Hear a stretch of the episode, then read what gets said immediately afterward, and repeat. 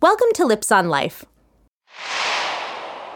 Fun fact um, if you are a Supreme Court justice, you can actually check books out of the Library of Congress. Like an average citizen can only look at the books in the library, but if you're a justice, you can actually take them home.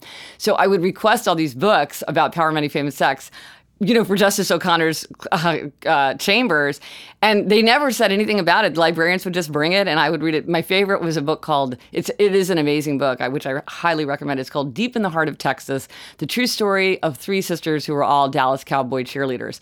And it is this extraordinary meditation on the nature of fame. But what the librarian thought of Justice O'Connor reading Deep in the Heart of Texas, I don't know. They never said a word. So anyway, I would really avail myself of the of the resources there. That's hilarious. Yes, and uh, Justice O'Connor never knew. Um, and that you didn't get in trouble. Yeah, you know. Wow. As well, yeah. I was like, well, the Chambers is requesting this, and they were like, well, okay, whatever. and that there was no um, New York Post story. No, no, I know, right? Yeah, no. There's there's a serious veil of silence surrounding the justices, and I definitely, I definitely uh, took advantage this of that. This is Jessica Lips with Lips on Life. Thank you for listening.